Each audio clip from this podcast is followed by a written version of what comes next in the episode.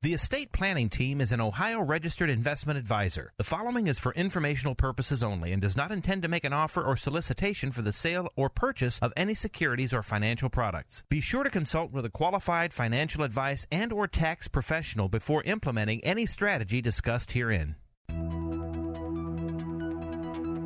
You have financial goals and dreams. We can help you achieve them. Welcome to Financial Food for Thought, the show that answers all the questions on how to maximize your lifestyle and preserve your wealth. Good morning, everyone. You're listening to Financial Food for Thought. We're here every Saturday morning on 1420 between 9 and 10. We're a financial educational program here to give you helpful information that can impact uh, your financial life, whether you're working or someone who is already retired. Um, we are sponsored by the estate planning team, and the estate planning team is an affordable fee based fiduciary planning firm that's been around Cleveland more than 35 years, helping people solve problems, save money, and use the opportunities and avoid traps in the complicated tax code. And what the estate ta- planning team does is build financial models and projections so that people know are they underspending, overspending, when they can afford to retire, or if you retired any date, what does that translate? To what kind of lifestyle you can have in your retirement years. And we take into account income expenses, different inflation rates for different types of expenses, discretionary um, taxes, and so much more. And we also provide people with objective, unbiased analysis when they're faced with a financial decision and not really sure um, what they should be doing. We offer a free consultation either by phone or in person to see if our services are appropriate for you and then can give you some options. And again, we offer that free consultation either by phone or in person. And if you're interested, um, you can call 440 239 2090. Leave a message and we will call you back on Monday. Or you can send an email through our website. The website is financialfoodforthought.com. You can contact us for a free consultation sign up for our newsletter or also listen to our podcast. And you're listening this morning to Carrie Waddell, and I have Mark Donnelly here too as well. Yeah. Good morning, Carrie. Um, so a lot, a lot to cover today, but I guess I'm going to start off and call the show. Are you sick and tired? Mm. So, Carrie, do you, when you were growing up, did did your parents use that term a lot? And it would they would always start something if they weren't happy about something they would start the comment by saying, I'm really sick and tired. And then you fill in whatever they weren't happy about.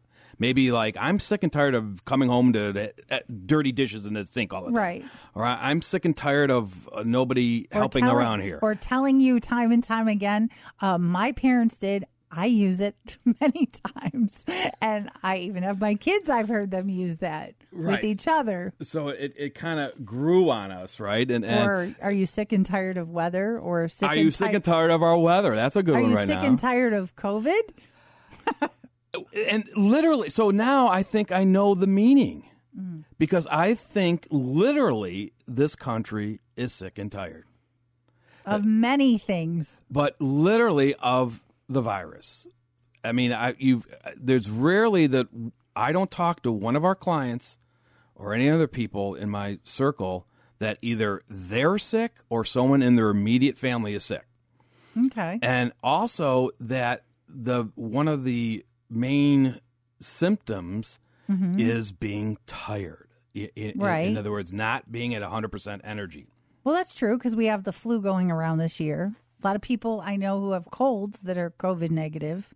So it, it's something that um, maybe mentally, maybe Ohio gray skies make us tired. Well, I, you know, are you sick and tired of politics? Yes. Uh, are you sick and tired of the inflation Yes. Discussions. Biden. Bi- That's politics. Call, calling uh, uh, calling the poor Peter Doocy a SSOB. You heard that, right? Oh no, I did not.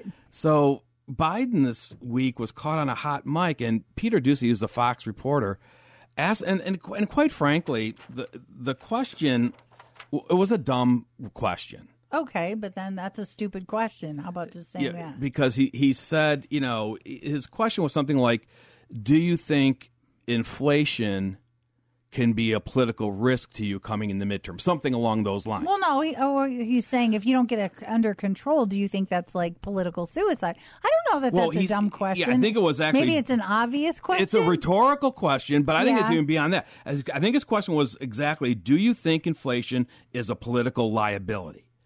And he shouted it out. It was, it, and Biden wasn't supposed to take that question.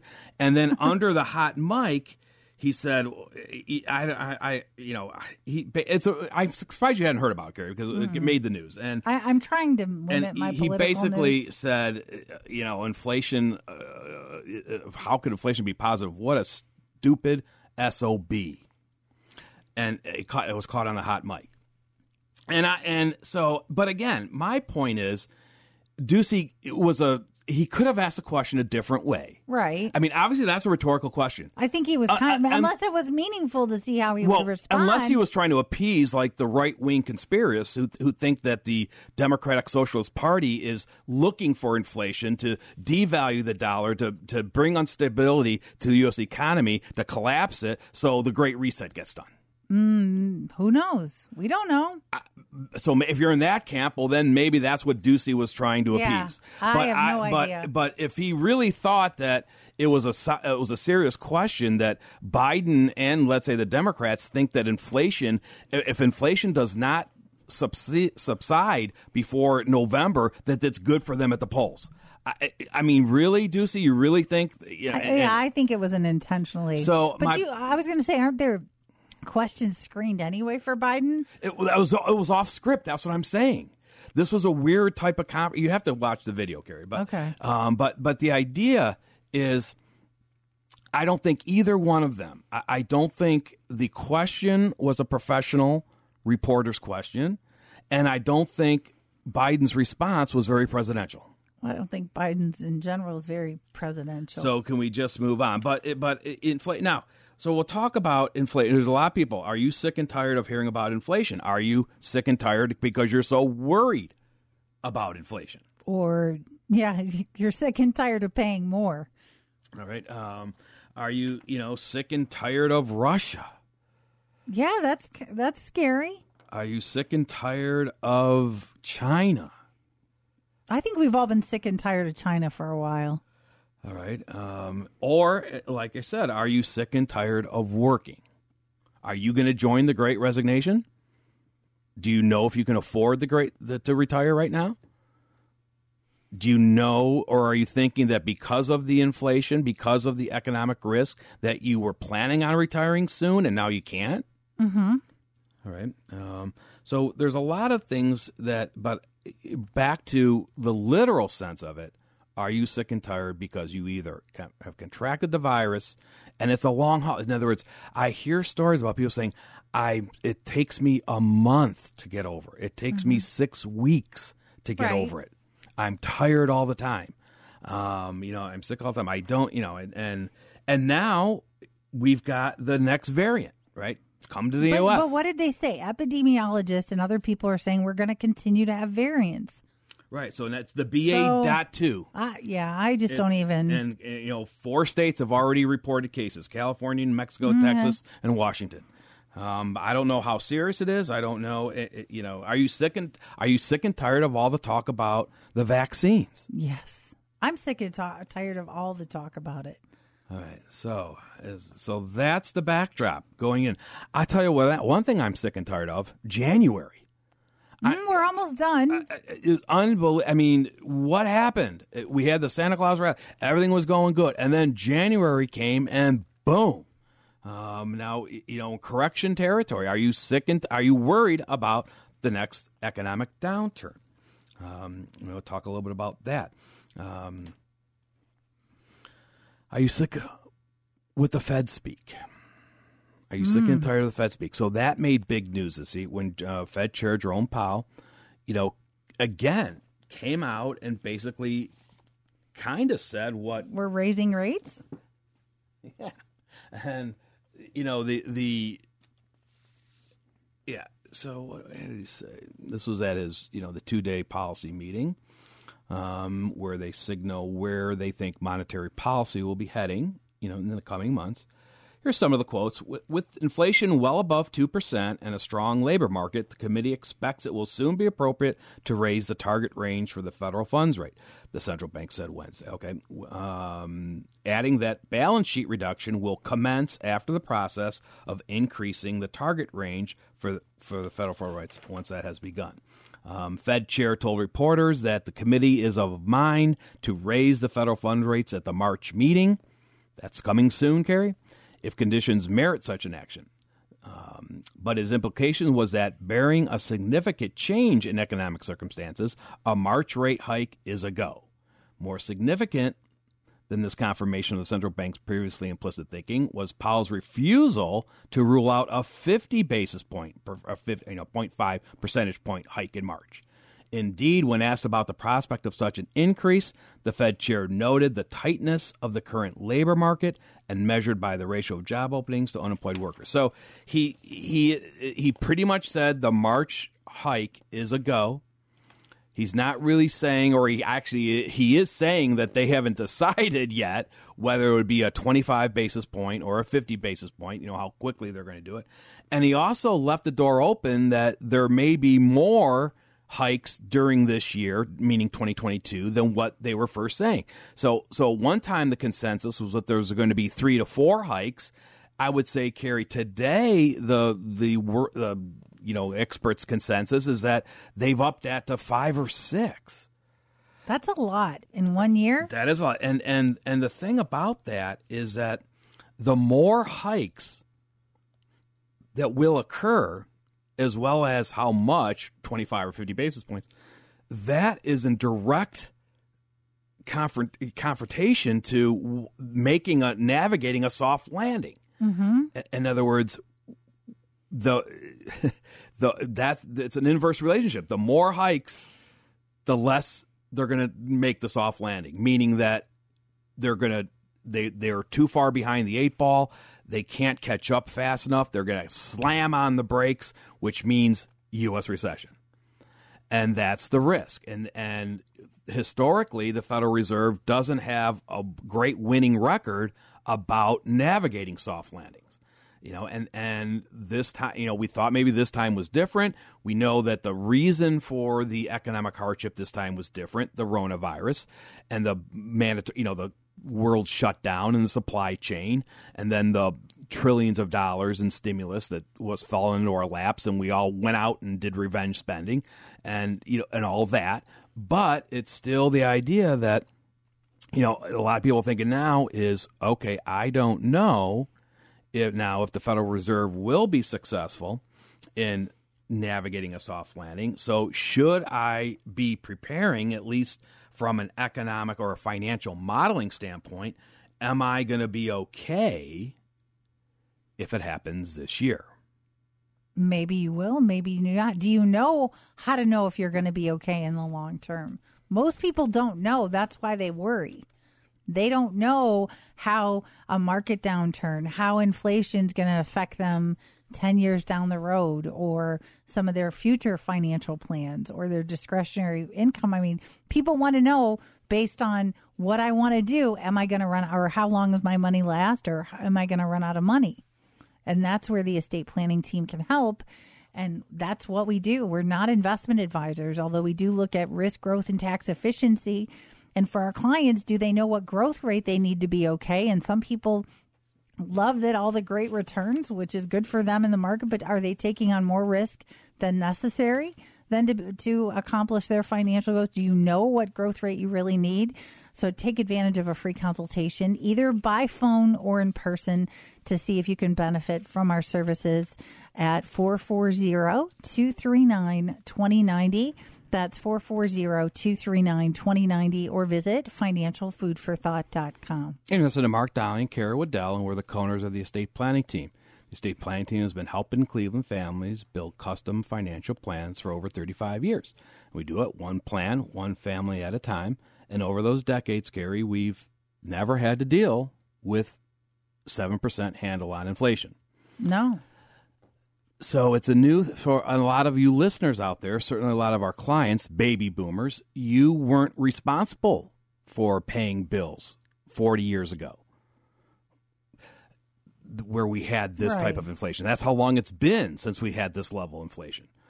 And so, how you know you might have, you know even though you might have been making conservative estimates about what inflation factor is, you probably weren't budgeting in seven percent for last year, Right.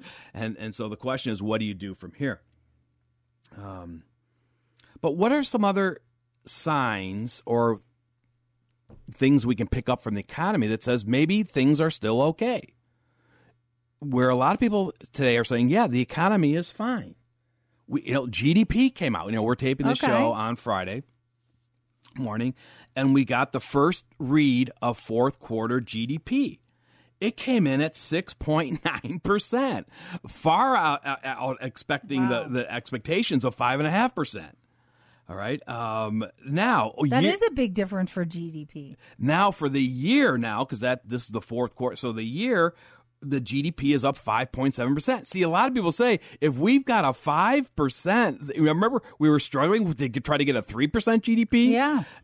And if we have a 5.7% GDP, maybe that is enough to, to starve off a, a, a, stagflation, certainly, but perhaps even a, a, a, um, a, a recession more or less stagflation, what we had back in the 70s. So that was very positive. Um, also, we said we would keep an eye on the corporate earnings. So we're we're we're getting we're right now we're in the fourth quarter earnings period, the reporting period, right? And it's and it, but it's it, but the fourth quarter lo- is looked at a little bit differently, Carrie, because now it's kind of capping the year, so to speak, right? And it, we're getting the data in the new year, you know. So so it, it it it takes on a little bit different significance. So how has that been going? Because we said if we see the corp if we see the US corporations if they can hang in there and if they still can get bottom line earnings and and increase revenues That's a good sign. we're keeping this economy rolling They're And it- not laying off people. It's the opposite. Companies can't well get enough employees. or they have to raise we've got a price spiral going on Which- and can they navigate that Right. or is that going to bring them down and of course we know a lot of businesses will never come back from the rona shutdown Right. they're done okay but a lot of businesses have been doing very very well mm-hmm.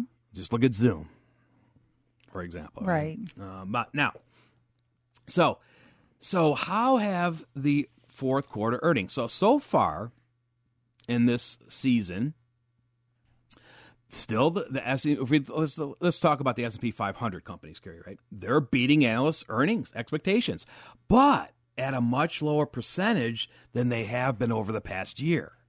See see now we're looking at the trend right? So with about I think it's about 145 earning reports in when I you know looking at at this point about 3.2% are coming in above expectations. But that's well below the average of 16% beating over the last four quarters. Okay. And the long time average of about 4.1%. That goes back to about 1994. So, what is it saying? Some of this beach ball bounce recovery is now falling off. Um, let's see. Um, some 79% of the companies have reported earnings above expectations compared to about 84% for full season over the past four quarters.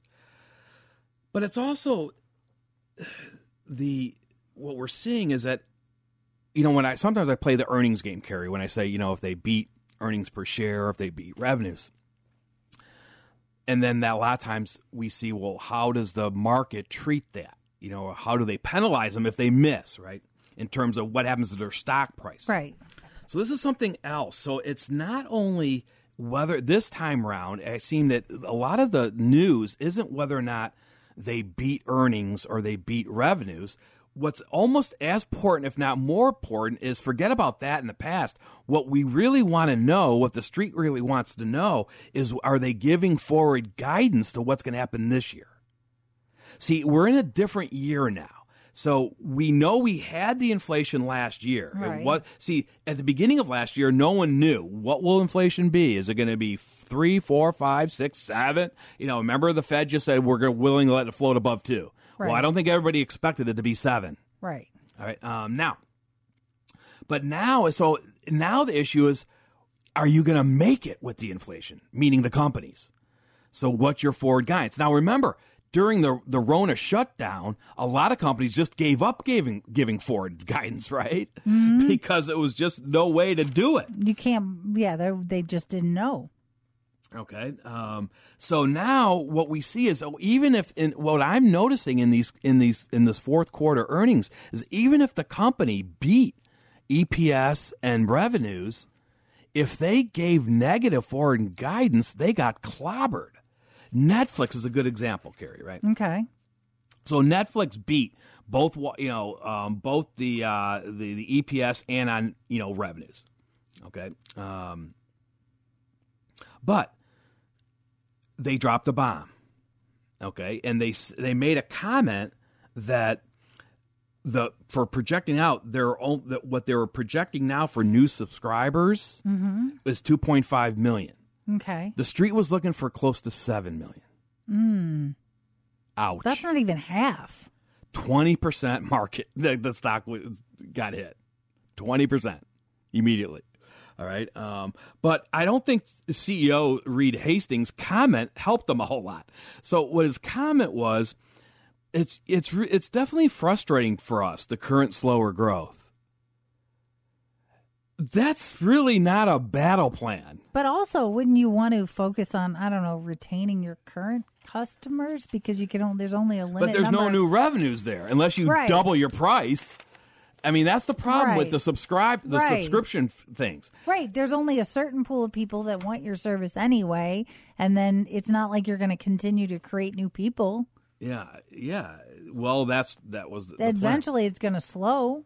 Um, so you know now you could. So let me give you another example. J and J Johnson and Johnson. Okay. All right. They, by the way, make one of those vaccines that everybody's so happy with, right? Mm-hmm. All right. Um, now, so here they missed. Well, Okay. le- well, they met EPS. They came. Their EPS came in at two dollars and thirteen cents. Street was looking for two twelve, so they met. Okay. Okay. I'm surprised. Okay. Um, revenue missed. Revenue came in at twenty four point eight billion, and the street was looking for twenty five point twenty nine billion. Oh, it's just a little bit short Okay, but their stock went up. because that's billions.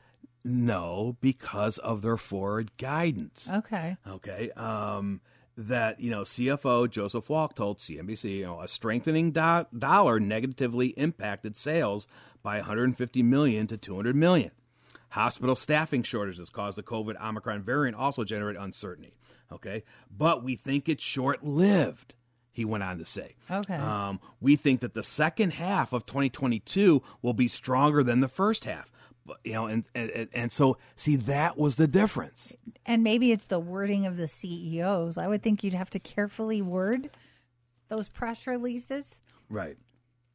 Um, okay. How about Microsoft? You've heard of them, Carrie, right? Mm, a little bit. Yeah. Okay. Um, so they beat their earnings beat, their revenue beat. Okay.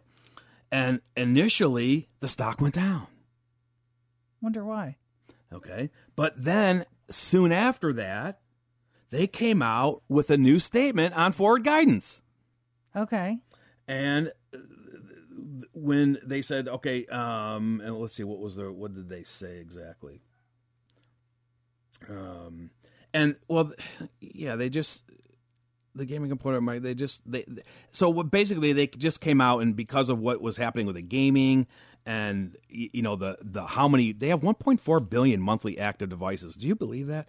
Running, Wow. um, and, and everything and all that's up. So after they came out with positive forward guidance, the stock took off. So so that's what's happening there. But as long as we still see that the majority of the companies, you know, continue to beat earnings and and somewhat not too negative of forward guidance, and they hang in there, and that for and the positive forward guidance comes to fruition and hangs in there, and GDP, I don't think GDP is going to remain at a you know five six percent clip, but if it can remain at a three to four percent clip, That's that may just be enough to keep us out of recession. Right. Well, if you don't know what we can do for you, whether you're working or still or already retired or still working and thinking about future retirement, we can model in different inflation rates, different growth rates, um, different spending, um, and you know what happens when wages end? How do you create that income tax efficiently as well? Um, and using opportunities and, and looking at all the pieces and parts of your financial life. And how do you use those and make them as a, each asset as effective as possible? And put more net spendable dollars in your pocket by the choices that you make. And we offer that free consultation um, by phone or in person. You can give us a call at 440-239-2090 that's 440-239-2090 or visit financialfoodforthought.com. All right. Now, the other economic data we got today was the personal consumption expenditures number. And, and Carrie, that's the one that the Federal Reserve really relies on more than the consumer price index when they're modeling their inflation expectations or their monetary uh, policies. So we got those numbers today, and this is again this this kind of follows what happened with the CPI in the sense that when you look over year over year, what everyone wants to know is have we peaked out on this inflation, or is it still going up? Now, so December year to year, so from December 2020 to December 2021, the PCE came in at 5.8%. Okay. Which was slightly higher than November to November that came in at 5.7. So meaning that we haven't peaked yet. It's okay. still going up. The core came in at 4.9%. That's the highest since 1983. Okay. All right. Um, also spending. So so that still gives us some data that says inflation might have not peaked out yet. But, you know, again, GDP as long as, you know, the Fed also watches that GDP, and you know that that you know six percent handle on GDP, you know the highest since 1984, right? Mm-hmm. I don't think mm-hmm. George Orwell could have predicted that high GDP. Um, so we see. So you there's some mixed signals in the economic data. So what do you do at home? Model it in, or I was going to say, have somebody model in you don't ask your neighbor what they think inflation is going to be? Well, I think it's a bad idea to do that because if your neighbor might not be worried about inflation and your neighbor might have different assets and different income streams and different expenses. Well, one of the things is what not only this year, you could go back and listen to our podcast going back forever. We've always talked about what can you do to protect your family from the next economic downturn. Whether you think that could be a stock market crash or whether you think it could be a, a recession. And as opposed to trying to time the market and saying, okay, I'm, I'm going to be smart enough to know when to get out and when to get back in, right? That's pretty tough to do, Carrie, right? Mm-hmm. Um, but how else can you approach that? Well, we always talk about the three simple steps that you can do to protect yourself. Okay. Um, and one of them is, you know, rebalance your portfolio. You know, if, if you're trying to be a 60 40 allocation or a 50 50 allocation, well, are you rebalancing to that? Because when, you know, we just came off three consecutive years where the S&P 500 did double digit returns including you know the the, the 2020 where we had uh, the Rona recession with a quick recovery. So that's the first thing. So because and, and because fixed rates are so low, because of that, where your equity or your growth or your risk assets went up a lot higher, than and your fixed side didn't go up so much you're out of balance now. You, mm. you end up at a higher risk allocation. So are you rebalancing? Are you locking in those gains before we get into the next market crash or economic downturn? So that's one. Okay. Um, a second one is maintain an adequate cash reserve. That's a big one. And and, and we and we've been pre and, and again we're not the only ones that preach this but it's still we when we when we talk to new clients coming in they kind of know that. It's kind of like one of those things that they always know they should have been done. Just like, you know, you've always heard that you, sh- you should start saving for retirement the first time you get a paycheck. We all know that, but not everyone did that. Mm-hmm. And it's kind of like the same thing with having an adequate cash reserve. Right. Everybody knows they should have one, but not everybody does. And so today I want to kind of say, well, how does that help you if we have a rough economic time? Um, because we never know when those are going to happen.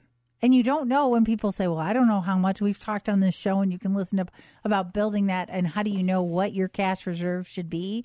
Kind of go through a process of doing that, but right. you need to have it. You know, to you know prepare for things that you know a major car wreck, you, your furnace goes. I mean, we've had people. You know, that's the whole point of unexpected expenses. There's a market downturn, right. and I need to raise cash your daughter gets divorced and now you need to help out because she's not getting support and we've she had that happen. Attorney bills coming. Yeah, and she you know, we've had that and it's not a good situation. No. So and the third thing before I go on to that, I, but I just want to give the third one up there because I said the three. The third one is build a plan R. And, and that's mm-hmm. the idea of if you've got your plan A financial model and it's working, but now you're concerned about some economic event happening that could disrupt that, derail that plan, but you're not sure if that is going to really derail your retirement or not. In other words, do you need to be worried if inflation? You may not have to be worried about it. Right. Um, you know, can, are you going to survive the next recession? Or no, you, you're going to have to cancel the trip to Hawaii.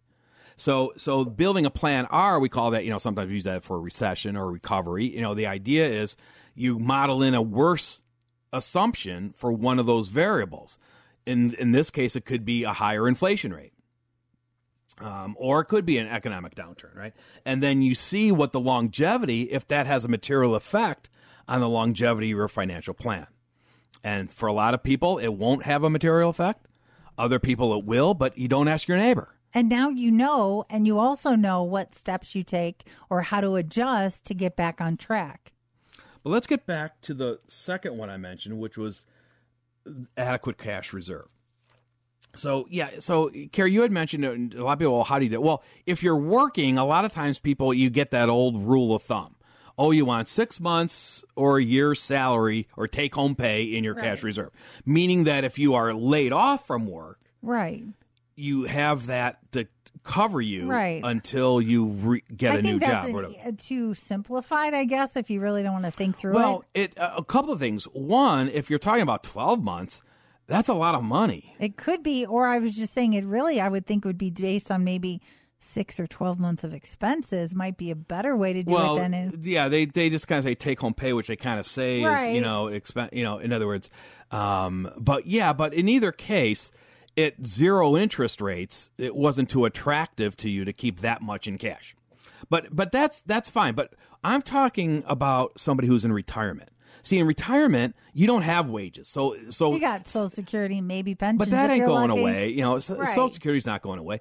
So the idea is you don't consider six months of take home pay while you're retired. We think of it differently. In in retirement, it's more of calculating what your spending gap is, meaning how much are your planned expenses. Then you subtract out your fixed retirement income. Mm-hmm. Could be mm-hmm. pensions, could be Social Security, could be an annuitized annuity, you know, something that's got the guaranteed income. Mm-hmm. And then the difference, what you're short, that's the gap, that's your spending gap. And then that's what you're saying, it, you know, you want to protect if your the way you were going to fill your spending gap was by taking distributions from your investments. But the old adage is you don't necessarily want to sell low. Right. Remember, you're supposed to sell when, Carrie? Sell high, buy That's low. It. Right. Buy low. So you're not supposed to sell low, right? Right. Right. All right.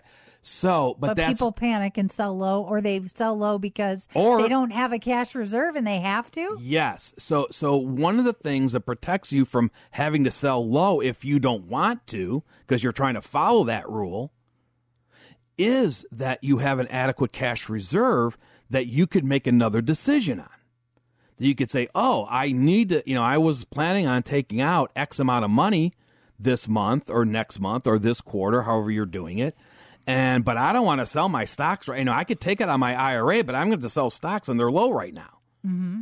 I, well, you, by having the cash reserve, you say, okay, I can make. I don't have to. I can use my cash. Mm-hmm. It's not going to cost me anything tax wise, by the way. Right. And at least I'm holding on to my stocks, giving them time to recover. At least I'm still collecting the dividends that those stocks may be paying. True. And I'll let the dividends come to help me with my cash flow. Right. Instead of versus reinvesting them. Um, especially if they're non qualified, you know, because they're, you're being taxed on those anyways. So if your cash flow issue, have them sent to you.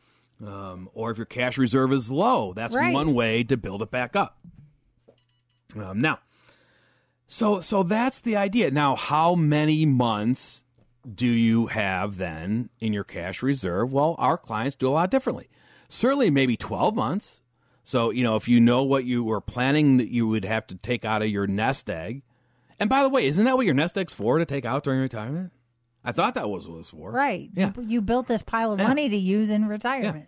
You just don't want to have to be in a position to sell low if, if we have an economic downturn that you weren't expecting this year. So the idea is okay, um, I'm going to keep a year's of, of spending gap. Maybe you want to keep 18 months. We have clients who are going two years. I have clients who are going four years. They're really conservative. Mm-hmm. All right. I think that may be overkill, but it's not my plan. It's your plan. What gives you peace of mind? So, so let's go through. This was a a, a client, and this is just kind of how it works out in the end, or it, it, once you've got a plan in place. Um, all right, now, and a lot of coordination of advisors going on here. You've got to get your investment advisor on board, your your CPA who you know is running the different tax scenarios, um, as well as um, the your financial planner. You know, and and to, to also make sure everybody is on board with what the plan is. Um, all right, so this particular client, so in, in the idea of building, a, it comes down to building a cash flow projection for the current year. Now, ideally, you have that done before you enter the new year, right? Right. Ideally, you've already identified what your spending gap is, how many months you want to build Right. for it, and that's already sitting in your cash reserve as you're going into the new year. That's the ideal situation. Because that also, by the way, if you if that's a, if that economic downturn happens real quick, not that it could ever happen, like not like in in the first month of you know the year, like January, you could have a stock market correction, you're down ten percent. That could never happen, right, Carrie? It has. It happened this month. Mm-hmm. right. Um, now, so the idea is you've got uh, that you're beginning the year with that 18 month, I'll say, uh, 24 month net spending gap in your cash reserve. So if anything does major happen, you don't have to make a knee jerk reaction and try to say, I'm going to start selling now. In other words, I'm that's what the cash reserve is for. It's to cover those and it could be something that you're not planning. It might not be an economic downturn. It may be the new automobile that you thought you didn't have to buy. Right. Or- but now it's not worth fixing. The cost to fix it. Uh, time to buy a new car. Yeah, it, so it, it could be. It does, I'm not. It doesn't have to be only be an economic downturn, right? Um, but in either case, the idea is if your stocks were doing really, really well, you might not care if you were going to sell to come up with that cash, Right. Because you're locking in the gains. But if the stocks at the same time you need that money are doing really, really bad, you really don't want to sell low. you know and and so you you you use your cash reserve and then by the end of the year hopefully when you know when maybe october most of the surprises are done for the year that you can then say okay now i'm going to make a decision uh, you know do i how is my cash reserve holding up? Do i need to replenish it? And then make decisions there. You know if, if we see that the economy is doing better at that point. Um, now so this particular client um, also part of the plan for them was that they were both over 65 you know not at required minimum yet. And so part of their plan was they were looking at maxing out a certain tax threshold. And then by maxing that out meaning how much of an ira distribution could they do to mm-hmm. max out that threshold that would then give them if and, and by the way, if that if that was more than what they needed for their spending, then the excess they were just going to convert over to Roth IRA. Mm-hmm. Okay, that's a classic. You know, you've heard a lot about Roth conversions, and that's kind of a lot of our clients are doing that. They're they're saying, okay, because they've already said, you know, I'm worried that income tax rates are going up in the future. Um, I've got, you know, I. I I want to get out of you know leaving a big IRD to my kids. Um, I like the idea of a Roth IRA. It's a it's another source that I can get my hands on money later on tax free. Right, and it's tax free. If something happens to me, that goes tax free to my beneficiaries. And uh, right, no idea. And if I don't need the money, I don't need. I, there's no required minimum if it's my Roth IRA. I don't have to take it out if right. I don't want to. And it's tax free growth. And the more I get, and the more Roth conversions I'm doing, in other words, I'm converting my existing IRA to Roth IRA before my RMDs begin. I'm theoretically lowering my future RMDs which a lot of times can throw people up through different thresholds or Medicare B premiums, the IRMAA adjustment, and other things. And it's looking at all of those variables in the big picture.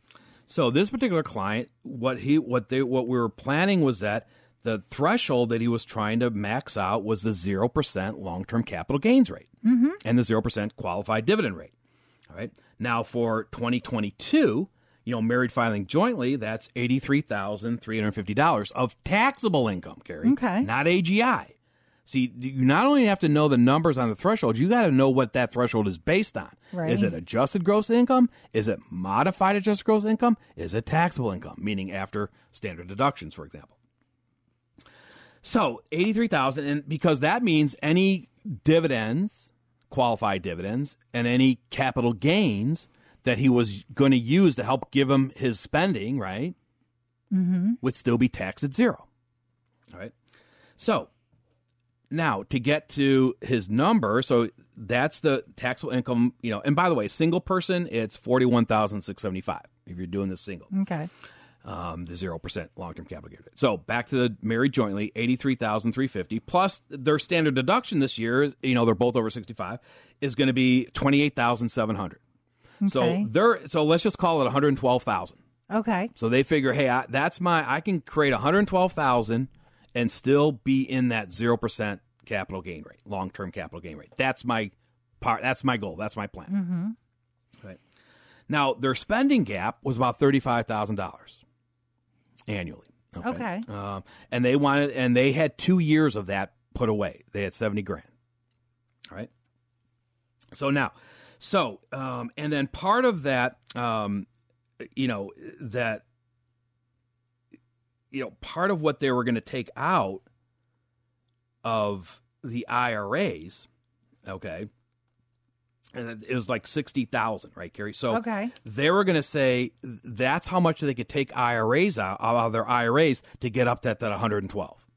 Right. And they weren't looking at spending, they were looking out maxing out that zero capital gains. Right. And they knew though that they needed probably about 35 of that for spending. Okay. Okay. Um, that's that one year spending gap, right? Right. Okay. Um, but that still left like 25,000 additional IRA distributions. Mm-hmm. That's what they were going to convert over to Roth. Right. Okay. Uh, they knew that was a plan for 2022. Right. That was the plan going into 2022. Mm-hmm. All right. Um, now, so what happens though, right? Well, you get into the situation now where, uh oh, we've had a 10% correction. And maybe it's done. I don't know what the market's doing today. As I say we're taping the show on Friday. I don't know where the market's going. But the idea is, but let's say we it gets worse. All right. So now they have some, what are they going to do? So the question is, well, when do they start needing that to come up with the cash for their spending, right? Mm-hmm. Well, this is where the cash reserve protects them because they have it already. You know, they they were you know they already have the seventy thousand. So if something comes now, that's keeping them going right now. Mm-hmm. They're just they, they don't want to sell and take out the IRAs right now.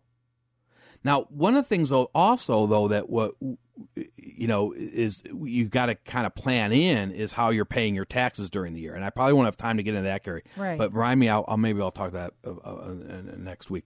So that's so a lot of times that's what people are doing. They're saying some of the cash flow I need during the year is I got to pay my quarterly estimates. Right. Other people say, well, I'm going to handle my instead of paying quarterly estimates, I'm just going to do withholding on IRA distributions. You know, there's a lot of we talk Right, a, a- a lot of different planning going around that.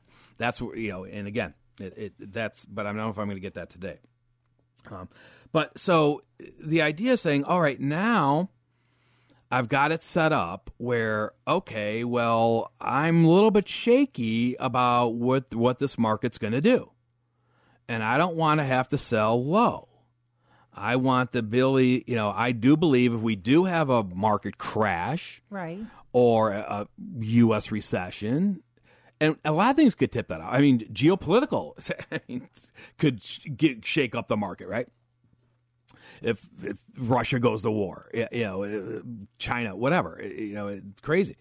But so, so the idea is, all right, I don't know if I'm going to sell my stocks low, if I don't really have to, because I've got my cash reserve that I can use. And then maybe by the second half of the year, if I'm knowing a better situation of whether this potential bad thing happened or not, and let's say it didn't happen, mm-hmm. then I'll go ahead and do the planned distribution Right. or I may, you know, sometime during the year, you, you know, look at that. If you're not sure, some years you may want to just dollar cost average. You know, different people do different ways. But let's say, you know, you're in the campus saying, uh oh, I don't want to sell low. I think it is happening this year. I don't want to do that. I'm going to use my cash reserve. Well, what about the Roth conversion? That was still part of the plan. You knew the amount. You had the target amount, 25,000. Now, this is one that maybe you do definitely want to execute when the market's way down. Mm-hmm. Because when you think about it, all right, now, let's say your plan, and by meaning where the coordination of advisors comes in, is that this client, they had a plan with their investment advisor. They knew which assets they wanted to move over from the IRA to the Roth IRA Correct. and it was and they were targeting growth assets, mm-hmm. their risk assets, because that's where they felt they were going to get the biggest bang for their tax-free buck in the long-term growth in a Roth IRA. Right. Okay, so they weren't going to move over cash, they weren't going to move over bonds, they were planning on moving uh, stock. Right. Okay. Um, now, and they were gonna. So they they weren't looking to change their holdings. So in other words, you know, and let's just say they identified uh, ABC Corporation is the stock that they were going to move, and they were the the dollar amount was twenty five thousand, and at the time we were planning it, that would let's just say that did hundred shares, just in my simple example. So the plan was to move 100 shares of XYZ Corporation over to the Roth IRA. And then we mm-hmm. figured it was going to be a $25,000 tax cost. Right. Because, because, you know, as you know, as you do a Roth conversion, the amount you're converting over is taxable. Mm-hmm. But that was part of the overall That was the plan anyway. Right.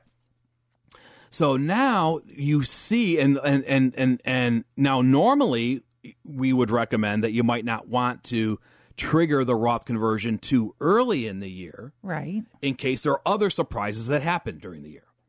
You know, because again, when you know, when they took away the recharacterization of Roth conversions, that took away that that do over. So you have to be careful. And a lot of times I always say, well, you better wait maybe to the end of the year to make sure there is something else is going to change your mind. But in certain years, if if you're ready to go and you see a big, huge drop, and and you can act quickly because your investment advisor has already identified what asset to move over. And you've already set up a Roth account, so the paperwork's done. So for them, it's sometimes just a quick. because a now button. let's say there is a 10% correction which basically Right. we just had you know now it's not going to cost you 25000 right. to move that over it's tax wise is going to cost you 22500 so you just save some taxes because Right. if you were planning on just you weren't going to sell in a panic anyways so you were going to let that abc stock just re you know recover. You're going to keep it for the long haul. But if you left that recovery inside the IRA, all you're doing is recovering tax deferred growth. Right. In other words, and, and, and perhaps when you do take it out later on, maybe much later on, It's going to be worth a lot more. it's going to be taxes ordinary income. And mm-hmm. maybe at a higher ordinary income tax rate. For example, when President Trump's lower tax rates expire at the end of 2025. All right. Now, but by converting now, you're converting over to Roth. Now you're going to hold on to that same stock mm-hmm. for the long haul. Now all that recovery is tax free is coming back tax free. versus leaving it as ordinary income. Plus, you've lowered your future required minimum.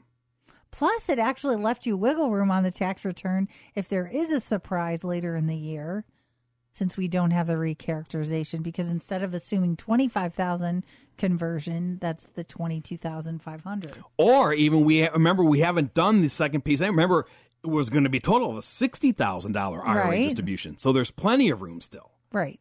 uh, you know, for another, you know, Right. another size. But here's the other thing: or care you go the other way.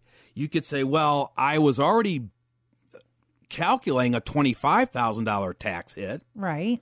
so I can do more than hundred shares. So I'm going to do whatever. What is that mathematically? I don't. I'm. You got that fuzzy math. So if you can do that same right, more shares, so it's taking advantage of times when the market's good there or not so good. There's opportunities for Roth conversions. Right, and and that is something that our clients have been doing anytime that they're in that planning stage where Roth conversions as part of the annual plan, and they our clients know that recessions happen. Mm-hmm. That they're they're they're getting all their advisors on board and saying if it does happen, what is going to be our action?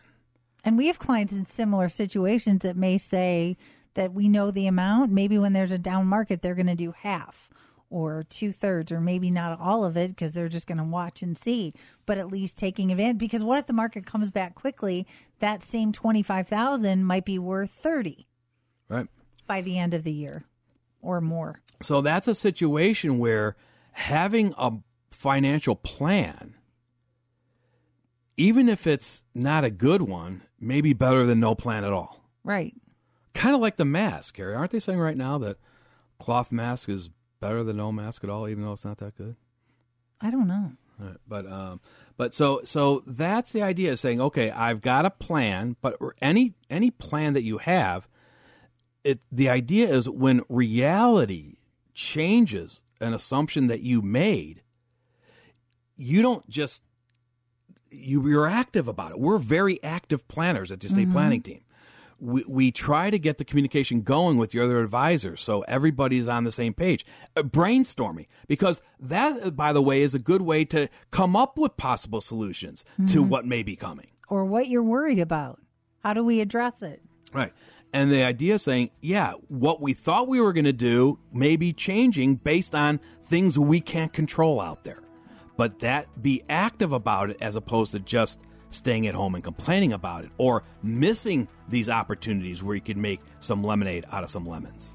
All right. Call the estate planning team at 440 239 2090 or visit financialfoodforthought.com.